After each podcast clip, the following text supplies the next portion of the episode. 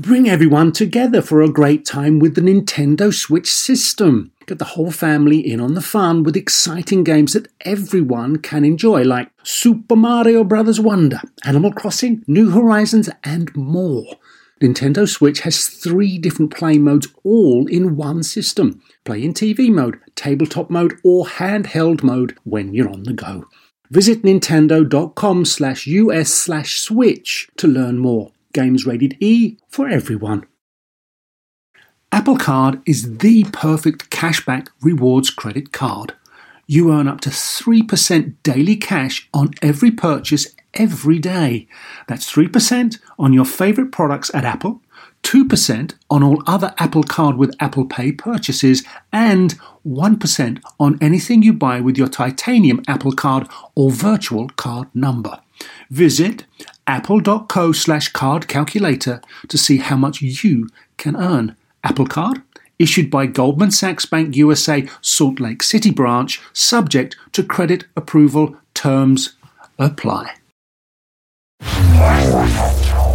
Welcome to Star Talk, your place in the universe where science and pop culture collide. Star Talk begins right now.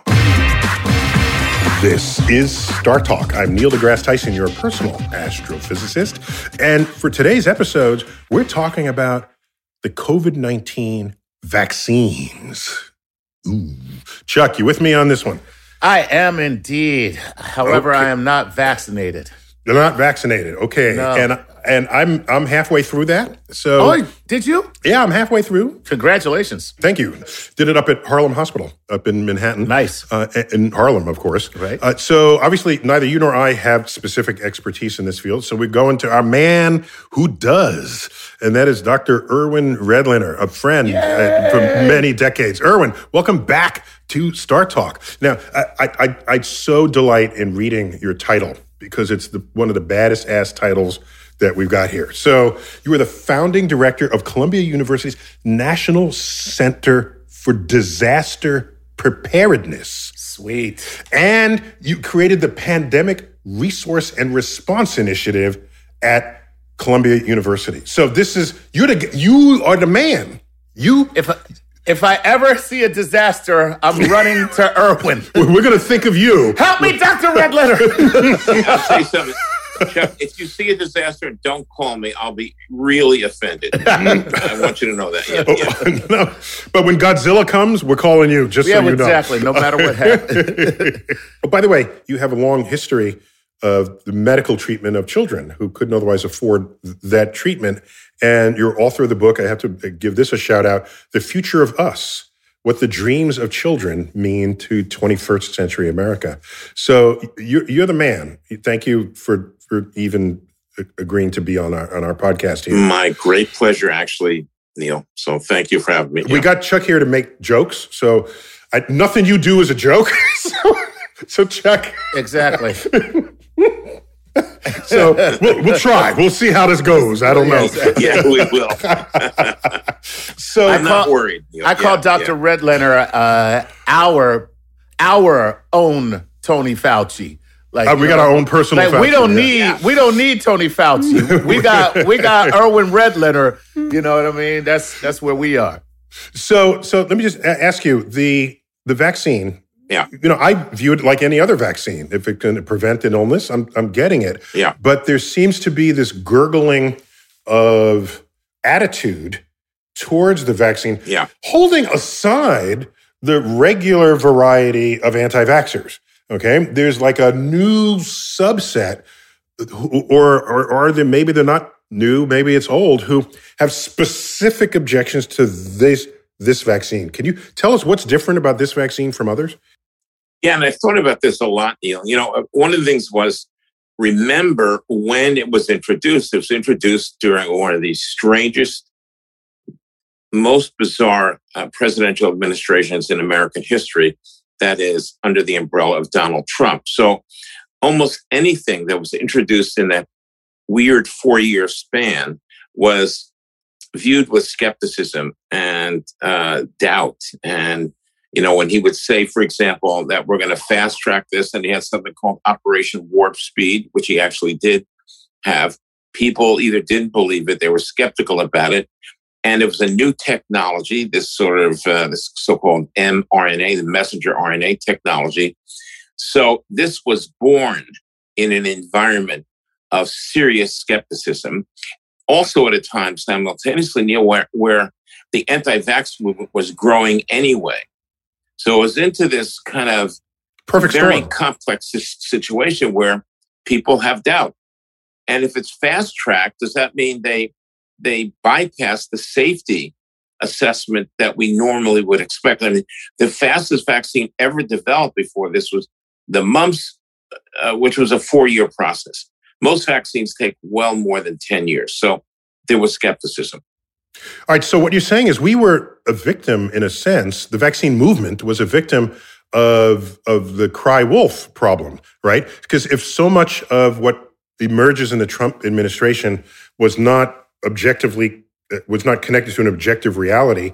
And then he says something that is, then the entire anti-Trump movement it has justifiable skepticism that it's going to be correct, when in fact, in this case, it was correct. So perhaps we shouldn't, just in general, we shouldn't be getting our medical advice from elected politicians. Very good point. Okay. Think about this. He says, inject yourself with bleach to cure yourself of COVID and get a vaccine. So, do you know I forgot about that? Okay. All right. So it's fascinating that it happened in this perfect storm of misinformation.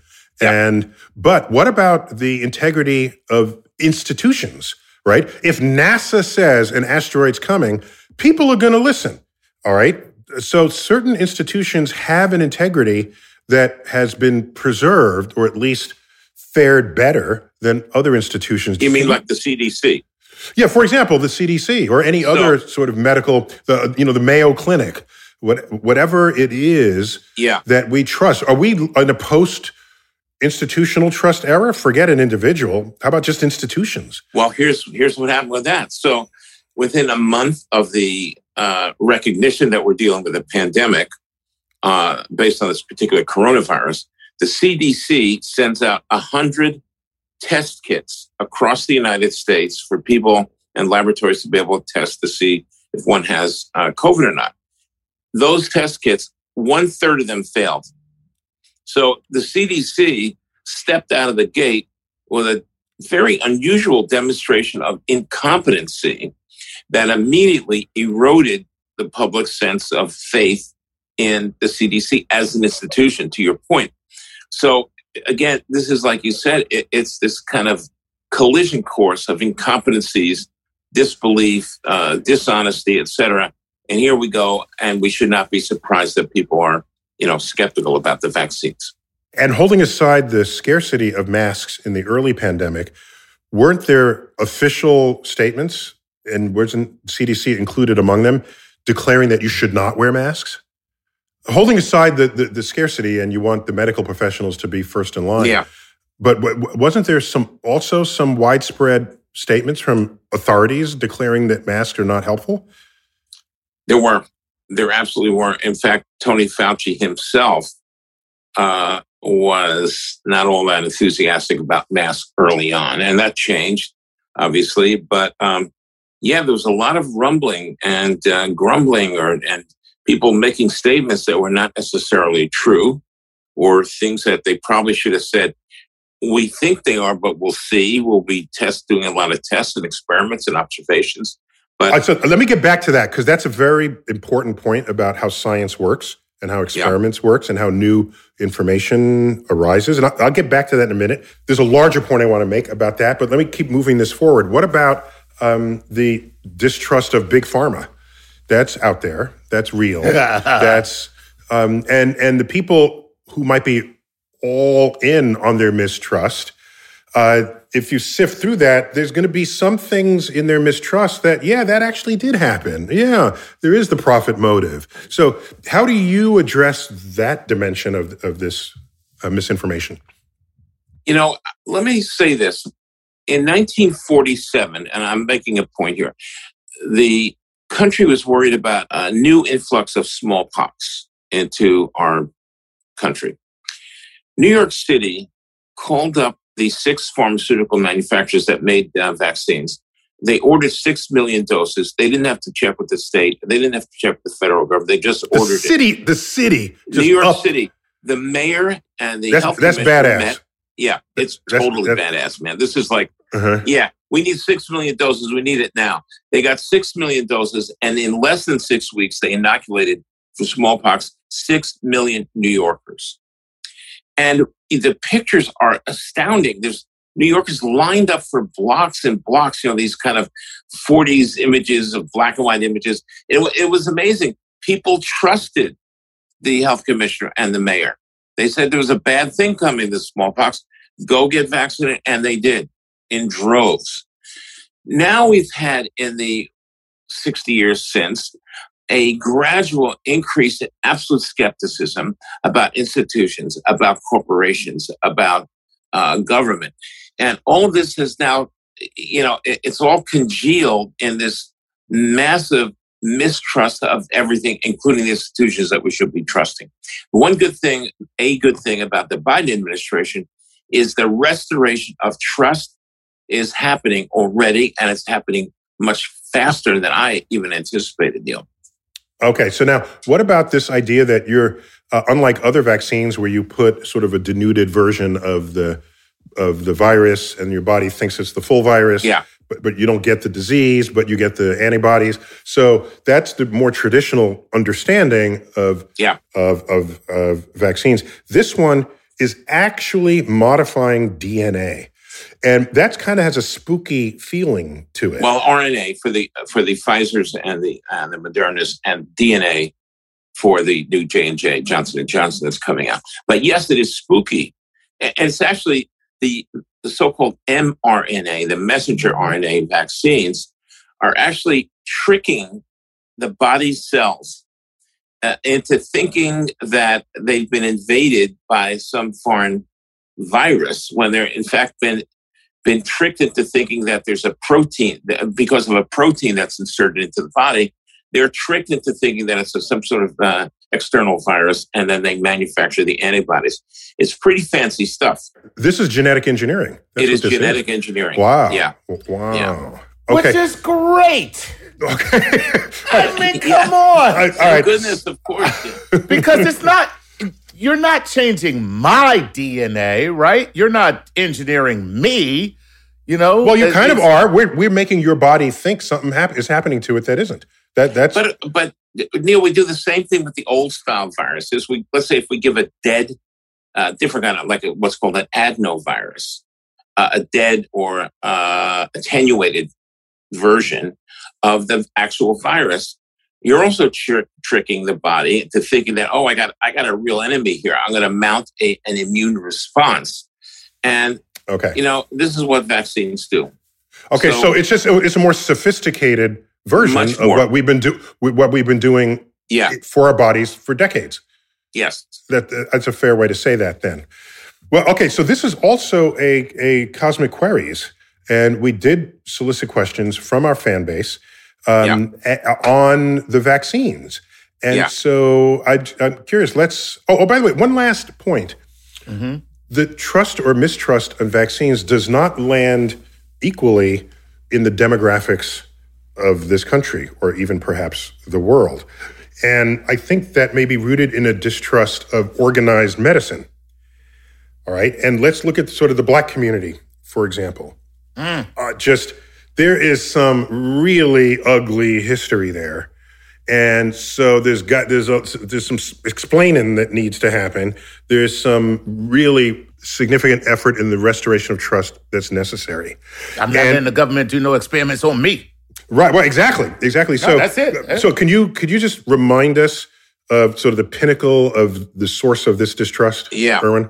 So there's a particular pinpoint in history that happened in the 30s and 40s, which was called the Tuskegee experiments, where legitimate scientific medical researchers decided, we'd like to figure out what happens to somebody who gets syphilis. And we don't treat them.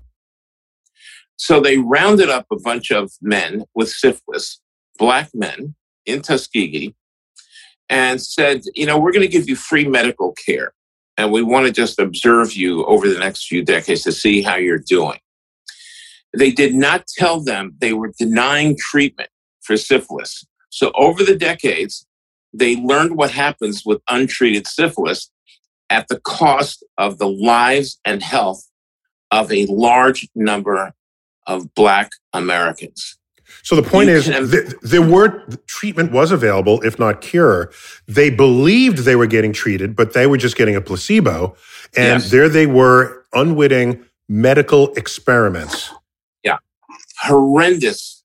I like to use the term Nazi-like. I mean, you know, I mean that in a particular way, because normal people don't experiment on other people like that. It's not okay in any way. The eugenics movement was still sort of in progress in the early 30s when that was happening. Along there, of course it was. Yeah. Mm-hmm. But, you know, this is also on top of a few hundred years of slavery, of Jim Crow, of institutional racism. This was like the capper. This was a very explicit, horrendous experiment on top of mistreatment and of African Americans. We confirmed this. There was the Public Health Service in collaboration with the Tuskegee Institute doing these experiments. Right. So it was a government funding situation. And it went through the 60s into the early 70s. So it was multi-decades. Yeah.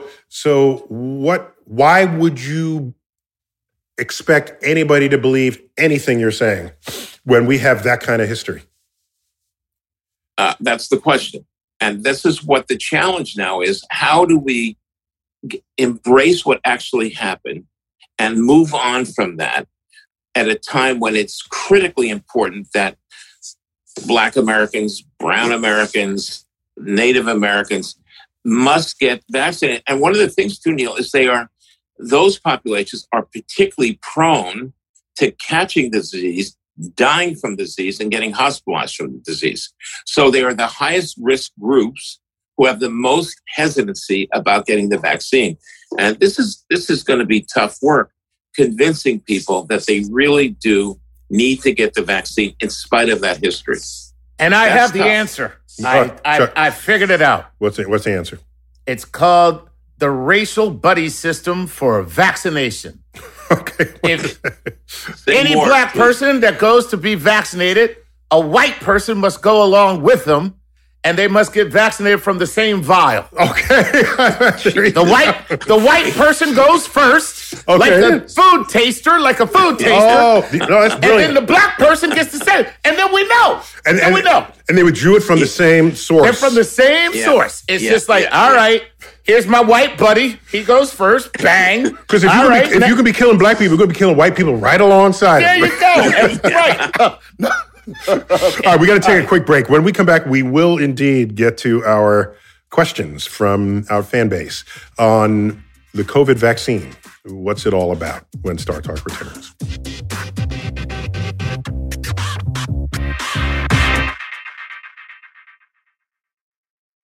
Whether you're a family vacation traveler, business tripper, or long weekend adventurer, Choice Hotels has a stay for any you. And that's good, because there are a lot of me's. Choice Hotels has over 7,400 locations and 22 brands, including Comfort Hotels, Radisson Hotels, and Cambria Hotels. Get the best value for your money when you book with Choice Hotels. Cambria Hotels feature locally inspired hotel bars with specialty cocktails and downtown locations in the center of it all. Hey, that's me. Radisson Hotels have flexible workspaces to get the most of your business travel and on-site restaurants.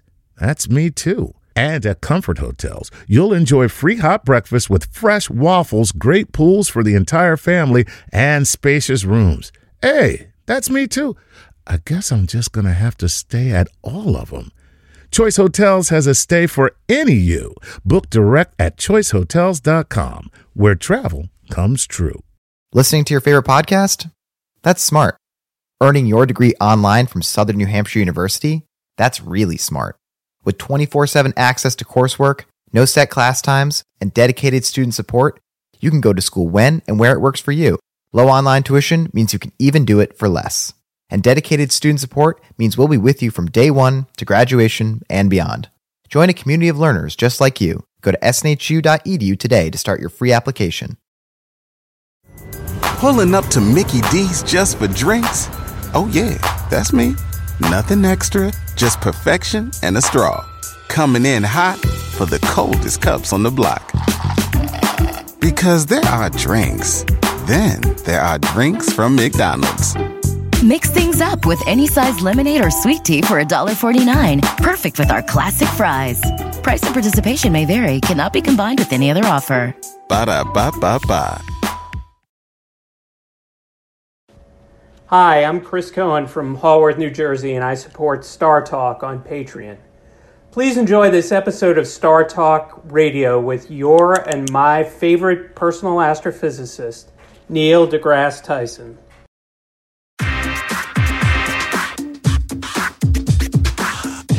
We're back. Tyson here. I got Chuck Nice tweeting at Chuck Nice Comic. Thank you, sir. All very right, kind. Chuck. I'd love your tweets. They're insightful, and I'd laugh most of the time. Some you look like you're experimenting on us with whether something is funny. Well, listen, I'm very much like the public health service of comedy.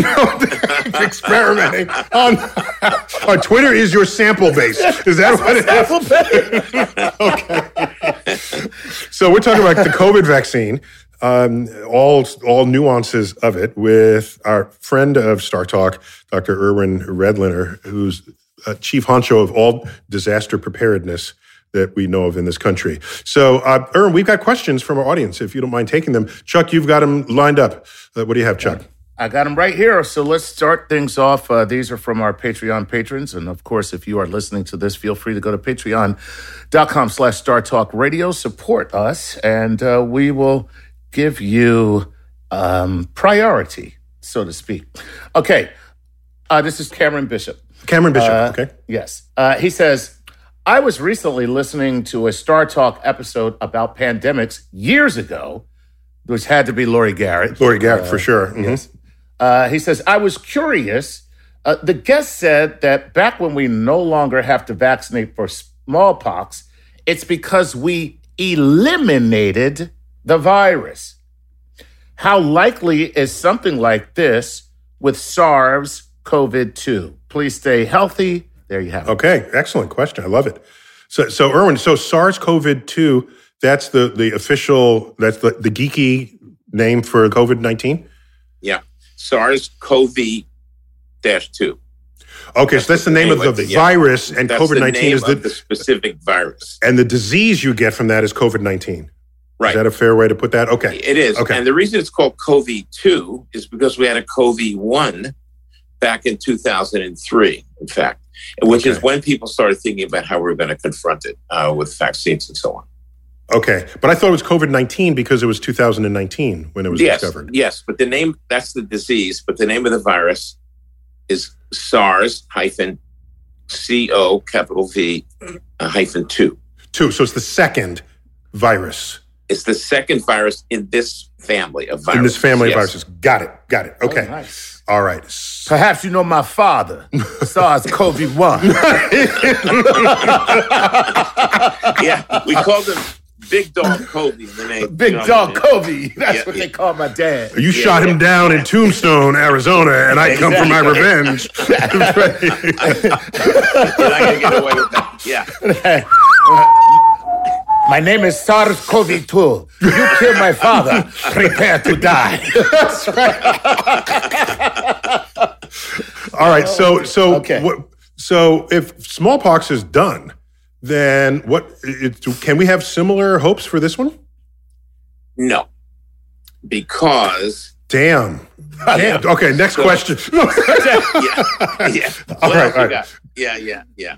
Go ahead. No, it's the problem is that it's these coronaviruses, which is this is one of, are very, very common. You can't really eliminate them, and it's going to end up being endemic, meaning around all the time.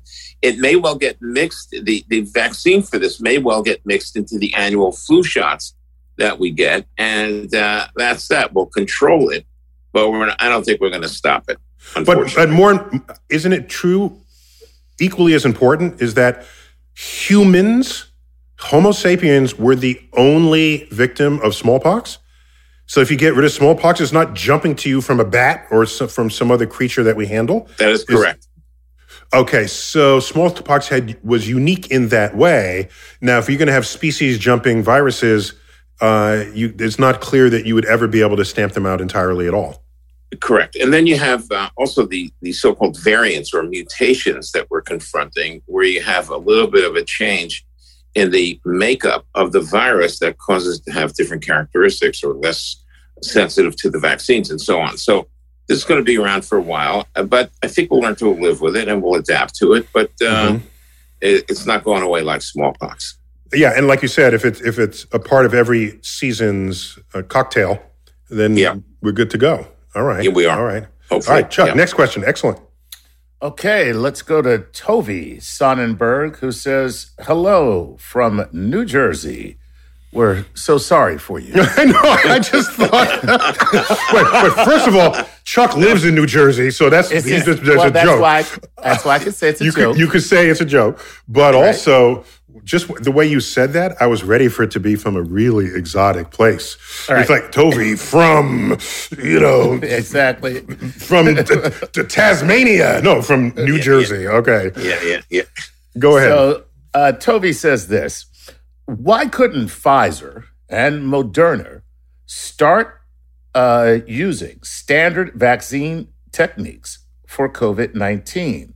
Why was it necessary to use the RNA vaccine? Yeah, so Ern, wouldn't it have been easier just to denature the virus we already know is in the house? Why is one faster than the other?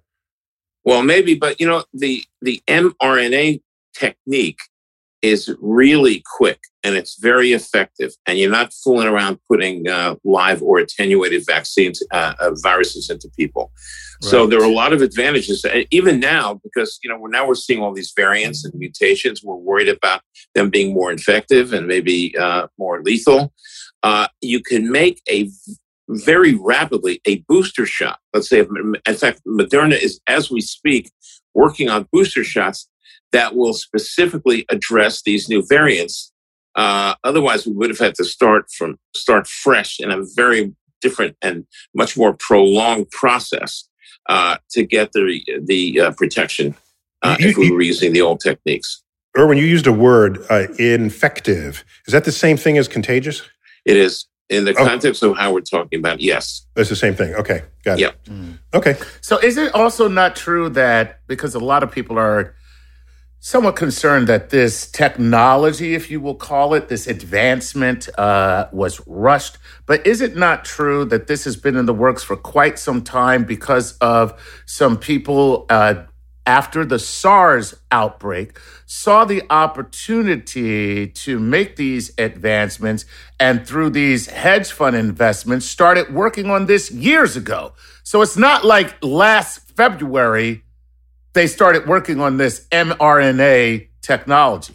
Exactly. That's exactly correct. And like we were just talking about before, Chuck, it's actually started, as you just reminded us, after the initial SARS pandemic. And and we had a real running start getting prepared to rapidly develop the vaccines that are confronting the SARS-CoV-2 virus. And that's a dimension of this entire landscape that I think is unrecognized or unappreciated. That it was a running start up to the starting line. Yeah. All right, Chuck, keep it coming. Give me more. All right, let's keep going. I love these. Let's go with Fernando Gomes or Gomez. Mm-hmm. I'm not sure. He says, "Why do our policies fail so badly in enforcing mass vaccinations? Since it is a collective protection measure, shouldn't everybody partake?" Yeah, well, I think Irwin kind of addressed that like 70 years ago, we all did agree. So, Irwin, let me just jump before you answer that. Is there some renewed sense of individual freedom that people feel the need to express in this country so that the idea of being free means I don't have to listen to anybody tell me anything? Yeah, actually, that's a really big problem. Of course, again, exacerbated by Donald J. Trump, who made a political agenda from this public health catastrophe. And which, here's the thing about this. So it's a question of I'm deciding to take a risk, and you don't have a right to tell me not to.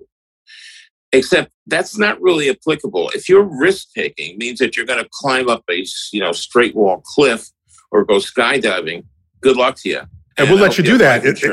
And in this country, we let you do that. Yes, you can do that. Mm-hmm. But if your risk threatens me, that's not okay. You can't say my risk is I'm not going to wear a mask, let's say. I'm taking that risk. So I'll get COVID, SARS-CoV-2, and that's my choice. It is not your choice, because your choice is actually, if you implement it, if you do what you say you're going to do, which is not do the protections that are required, and you make me or my family or my friends sick because of your recklessness that you are declaring your personal right, that is not okay in a society like ours. So it's differentiating between the individual risk and taking a risk on behalf of a lot of other people. Okay, so the people who are now doing that, did they just not learn civics? Did they just not, are they have no empathy? Are they, I mean, you're a medical doctor with presumably some training in psychology or psychiatry. How do you analyze this? It's a little narcissistic. It's a little self-centered.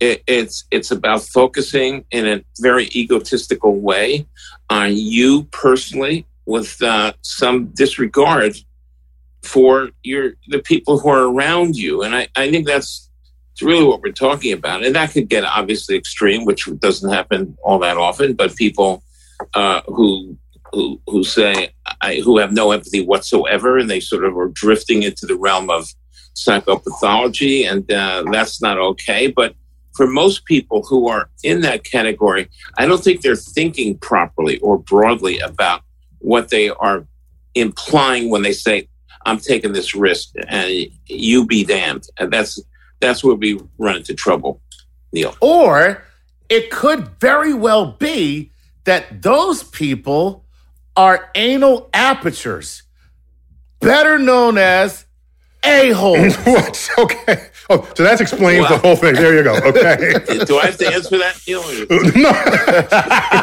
No. No, you don't have to ever steep as low as Chuck goes. Okay, this is not a requirement. So, Chuck, give me more. We've got time for a couple more before this segment ends. Okay, here we go. This is Woody. Woody doesn't give us anything except he's Woody. Okay. And he says, what level of efficacy would different groups have receiving the first round of vaccines? How does preventing spreaders like youth compare to protecting the vulnerable like oldies? Shout out to Australia's CoronaCast for the idea. Well, wait, so is it, okay. I don't think I followed. Are those two different questions? Like one of them is, what is the, let me split that. What is the efficacy of the very first round of experiments that are conducted, right? If you're going to say it's safe for me because you experimented on some other humans, what is that about? So I think what he's asking is exactly what you just said, but he wants to use the first round as a means of comparing and contrasting the efficacy between the elderly and young people, instead of just trying to protect certain people. Yeah, so let me say, so first of all, the long history of medical research and the use of human subjects was originally about the subjects being, middle-class, middle-aged white males. And many, many experiments to figure out what drugs work and so on were done with that very narrow group. And then people started to say, well, what about women? What about African-Americans? What about children? And I think our understanding of if you're going to do a broad-based full population vaccine, for example, you can't say that if you gave it to 10,000 white guys, middle-aged white guys, that'll definitely be effective in older people or African Americans or kids. So the more now, demographics are that you have to address, the bigger that original sample has to be. Exactly right. Exactly right. And so when people say, are we going to give the vaccine to children, for instance? And Dr. Fauci recently said, yeah, well, probably in the fall, we'll be starting to give it to children as young as 6 years of age, which is probably fine. But then they're going to have to, before that, give a lot of young children the vaccine to make sure it's safe and effective, which is ethically a little tough, as you can imagine. Right, because plus a child is not, unlike an adult, a child is not entirely accountable for having received the trial dose of vaccine in the first place. Right. Nobody could give you a trial of anything without your permission and without getting a whole lot of explanation of the risks and the benefits, et cetera. But what is it that you're supposed to say to a 7-year-old to make that person, comfortable or have the ability to give approval? Right. So it's just guardians. So easy. Here's some cookies and some juice. And the answer will be yes. Or it's a candy. Put it in a candy. Yeah. No. Here's a lollipop. Okay, I'll take it. We're going to take a quick break, our final break. And when we return, it's to the COVID vaccine and Dr. Irwin Redlener. We'll see you in a moment.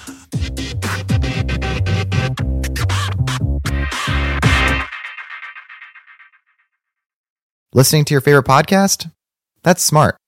Earning your degree online from Southern New Hampshire University? That's really smart. With 24/7 access to coursework, no set class times, and dedicated student support, you can go to school when and where it works for you. Low online tuition means you can even do it for less. And dedicated student support means we'll be with you from day one to graduation and beyond.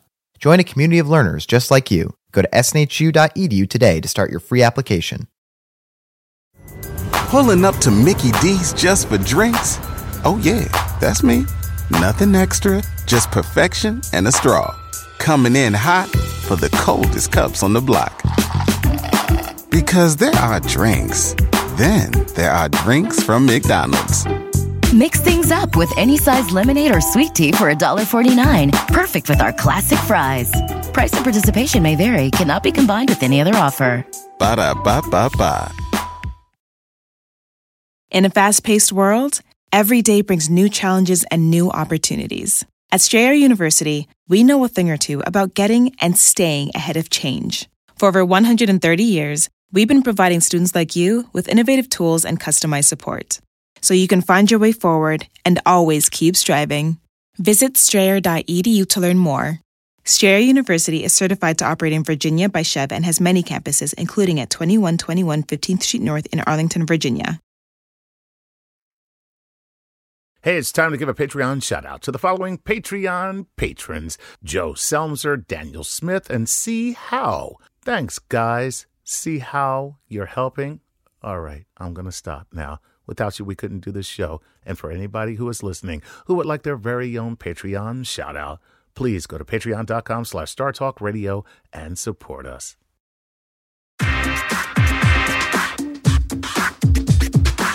We're back.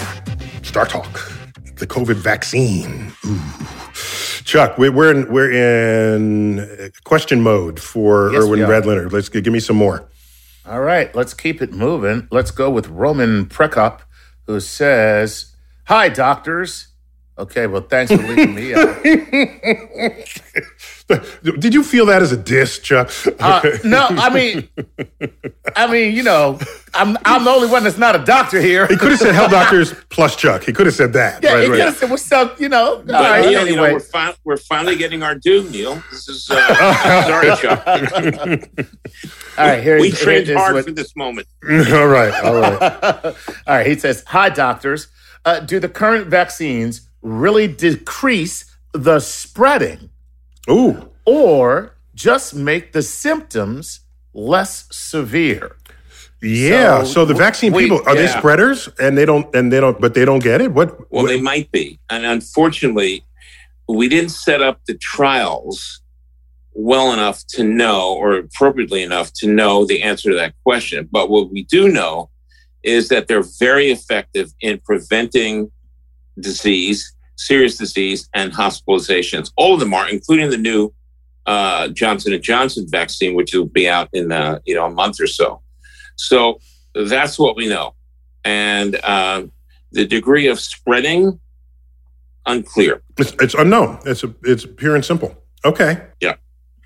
All right. So that would mean you could be a carrier with no symptoms, is what that comes down to. You could be. Yeah. Yep. Okay. Got it. Okay.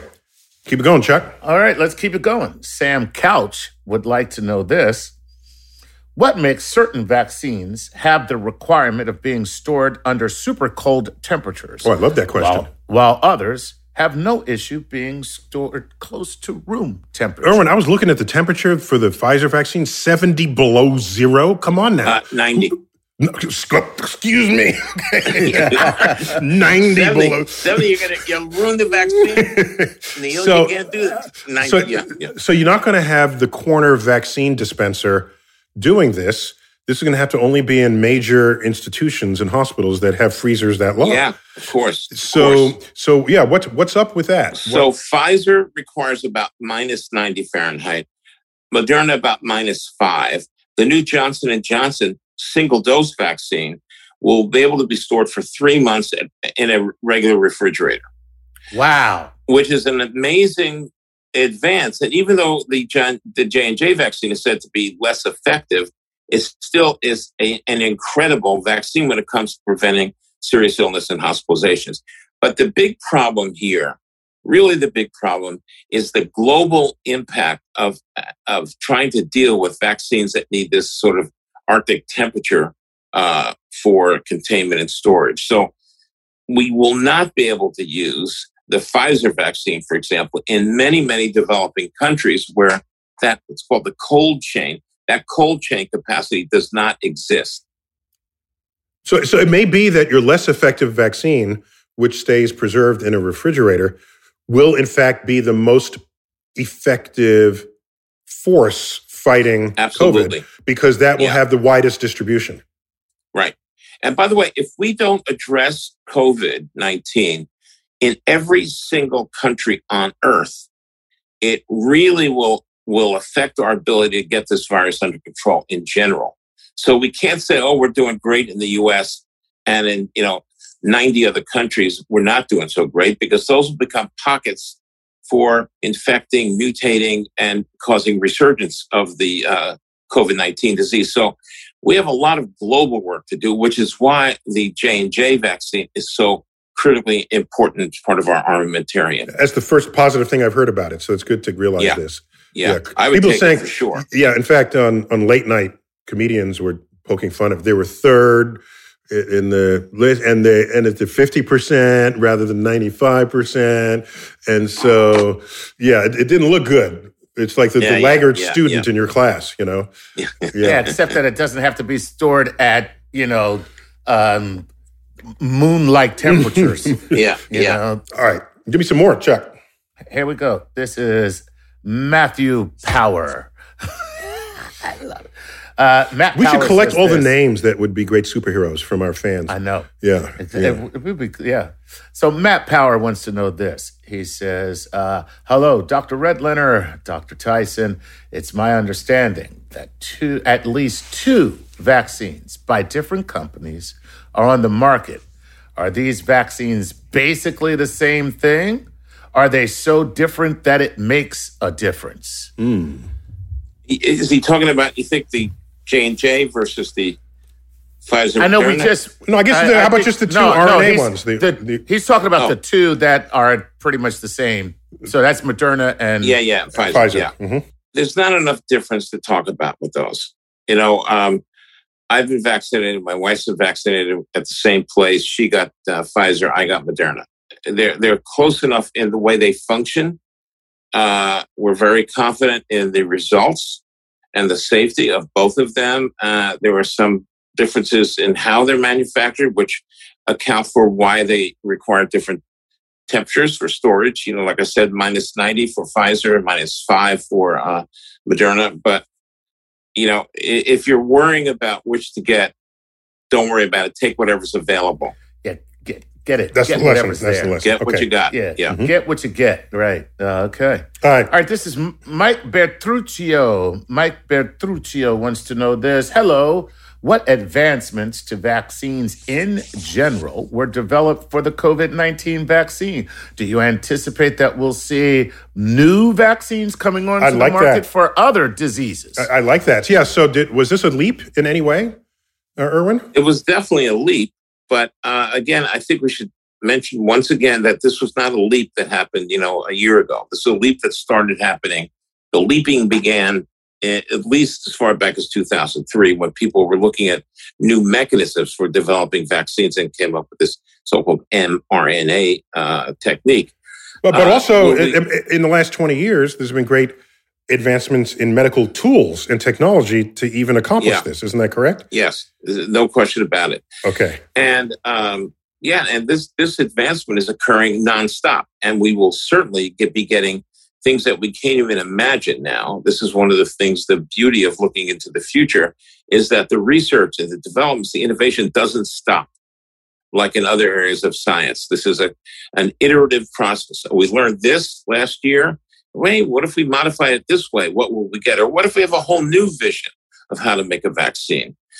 And that's what's happening. And by the way, I want to say one other word that's really important to the discussion of vaccines.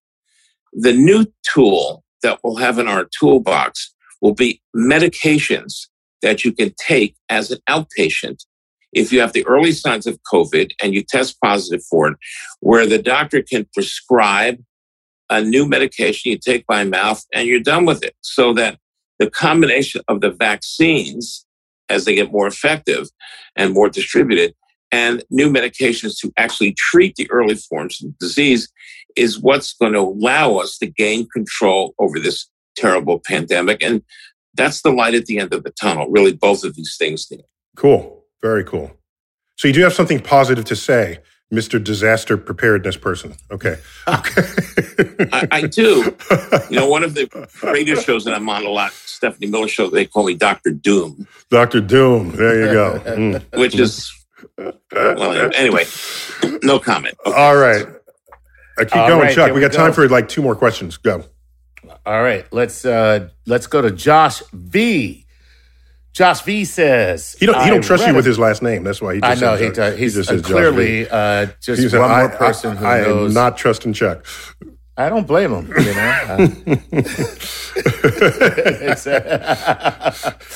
All right, Josh V says this: I read a lot about herd immunity and the numbers of immune people needed to defeat the virus. Yeah. Is there clarity on what percentage of the population needs to be vaccinated to actually achieve herd immunity? And Irwin, isn't that dependent on how close we ever are to each other on average? Isn't herd immunity different for rural than it is for urban? Not so much. When we talk about whole populations, really. So in any community will need to get a certain number of people who've either had the disease or who are vaccinated with an appropriate immune response. So that number was once thought to be 65 to 70% of the population that had to have the immunity. It's now well into the 85, 90% that must have it. And that's a hard row here to hoe here. And we're going to see what happens, but it's a lot higher number or percentage. So the point is, so the way that herd immunity works then, correct me if I'm wrong, is you're 1 in 10 that has the disease, but 9 of us can't get it because we're vaccinated, so you're not going to spread it. And so what are the chances of you finding someone else who is 1 in 10? Well, that's sufficiently low. Correct. That even if you do spread it, that person has to have sufficiently low likelihood of something happen as well. So it rapidly tamps down back to zero. Exactly. That's the whole point. All right. So that's just trying to think that through. So one of the, I know we're running out of time, but I just want to follow that up with when you said, what you said initially was enough people either have to be vaccinated or get the disease. So with that in mind, we are now seeing some cases, I don't know if they're isolated or not, but we're seeing some cases of reinfection. Yeah. Does that change the whole prospect of herd immunity? Yeah. No, well, the thing of it is a tiny number of cases or reinfected cases. And, you know, there's this weird thing happening that people have had the disease documented and presumably have the antibodies to SARS-CoV-2 are still getting vaccinated. So my son, by the way, who had documented COVID-19 in March, last March, recovered, had antibodies. His doctors wanted to get the vaccine, which he's getting. Okay. So small chance, but really small. Okay. Chuck, we got 30 seconds. Give me something. Okay. Hello, Neil. Hello, Dr. Redlener. As the virus continues to mutate and become more immune to vaccine, that's an assumption he's making. How often do you think we'd have to vaccinate to maintain life from all the mutations of COVID? Ooh, I like that. Oh, look at that. I do too, but we don't know. We don't know. Sorry. Who wants to end this segment with, I don't know? No. I got another way to come in on that. But just to shed a little bit of light on that, are you saying there's not something sufficiently in common with all of the mutations that by attacking that thing they have in common, it'll get any mutation that could ever take place? You're telling me you're not in that situation? No, we're not in that situation. Damn. You know, I thought you guys were like... The version is like, you know, dangerous and maybe more lethal than other ones. And we just... It's a work in progress. And viruses are smart. They're wily. They'll figure out a way around whatever we put there. So we have to be very careful and very diligent in addressing it. All right. Oh, wow. Well, let me... So you could end up... Could you end up making a super virus by trying to attack a virus? A super virus by attacking a virus. All I'm telling you is that viruses mutate like crazy. And we got new mutations, by the way, in the United States right now. And we just have to stay ahead of it. This is why we have to get everyone vaccinated as quickly as possible so that the mutations don't run wild, Chuck. Right, because the more viruses there are out there, the more opportunity there is to mutate. So you want to take that down. So the idea is we all have to do what we're supposed to do, which is our part in getting vaccinated. Yes. And if you're not vaccinated, then you have to do your part by washing your hands and wearing your mask. And then after you get vaccinated, you still got to wash your hands and wear your mask and all that. So basically, everybody's responsible. Life is cruel. Yeah, life is cruel. Damn. So I just want to sort of conclude by noting that I think something needs to be updated in our educational system for people to recognize that anything that's scientifically new will have uncertainties. But the best access to what is good for you will not come from people who are not the scientists, all right? The scientists will find out on that frontier what is working, what is not. And if at any given moment you got to jump in, you can jump in. But if things change, it doesn't mean the scientists don't know what the hell they're talking about. It means at that time, that was the known understanding. And that comes with a risk. So the press generally doesn't talk about that risk. They just say, the scientists don't know anything. And that is because it hasn't been taught in a way where people can understand the actual undulating moving frontier of discovery. And so I applaud your candor when you said, we don't know yet whether after your vaccine, if you can spread it. We don't know. That is so important. And it's not a sign of weakness. It's a sign of this is how the science works. And stay with me on that. This is what you've been teaching everybody forever, which is that this is the beauty of science. We learn this. There's more to learn. We keep learning. It's constant exploration. Yes. And that's a beautiful thing. And that's what we have to teach in school. This is how we know and learn to know. We got it. So finally, we got Irwin to end on a positive note. There you go. That's right. And I'm encouraged. Because if not knowing makes science beautiful, then I'm the most beautiful scientist there is. All right, great. Chuck. I'll quote you. Yeah, well, I all got to quote Chuck on that one. All right, Irwin, always good to have you. Thanks for being a friend of the show. Thanks, guys. Chuck, you know I love you. Love you too, man. All right, Neil deGrasse Tyson here, concluding our episode of the COVID-19 vaccine. As always, I bid you to keep looking up.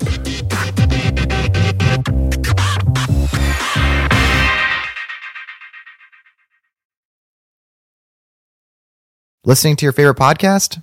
That's smart. Earning your degree online from Southern New Hampshire University? That's really smart. With 24/7 access to coursework, no set class times, and dedicated student support, you can go to school when and where it works for you. Low online tuition means you can even do it for less. And dedicated student support means we'll be with you from day one to graduation and beyond. Join a community of learners just like you. Go to snhu.edu today to start your free application. Pulling up to Mickey D's just for drinks? Oh yeah, that's me. Nothing extra, just perfection and a straw. Coming in hot for the coldest cups on the block. Because there are drinks. Then there are drinks from McDonald's. Mix things up with any size lemonade or sweet tea for $1.49. Perfect with our classic fries. Price and participation may vary. Cannot be combined with any other offer. Ba-da-ba-ba-ba.